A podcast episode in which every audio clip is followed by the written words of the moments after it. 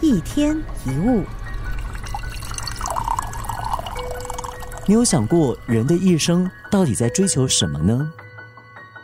每个人可能有不同的回答，有的人追逐名利，有的人追逐成功，有的人追求幸福快乐。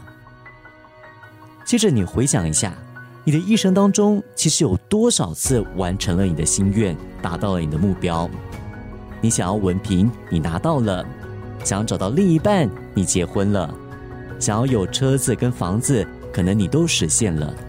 你一次次得到了想要的东西，追求到了你要的东西，你有因此更快乐吗？我们常以为只要达到某个目标就可以得到快乐，但大部分的情况是，当我们完成了某个目标之后，很快又会恢复到原来的快乐程度。因为我们又有新的目标，我们的日子常常是期待下一个阶段的人生，想要跟渴望接下来会拥有的东西，却没有好好的活在当下。再想一想，如果快乐是要靠达到自己的人生目标，如果我们终其一生都达不到，是不是生命就变得没有价值了呢？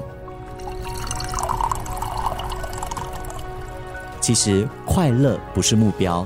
而是一种心态，一种存在的状态。也许你暂时没办法出国旅行，但也不要放弃想要前往的地方。你没办法当歌星，但随时都可以开心的欢唱。也许生活没有很大的惊喜，但也不要忽略身边的小确幸。瑞典有一句格言这么说：“我们老得太快，却聪明的太迟。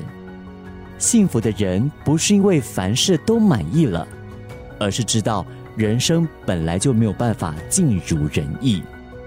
美好的人生不是因为生活变好，而是先快乐了，生活才会变好。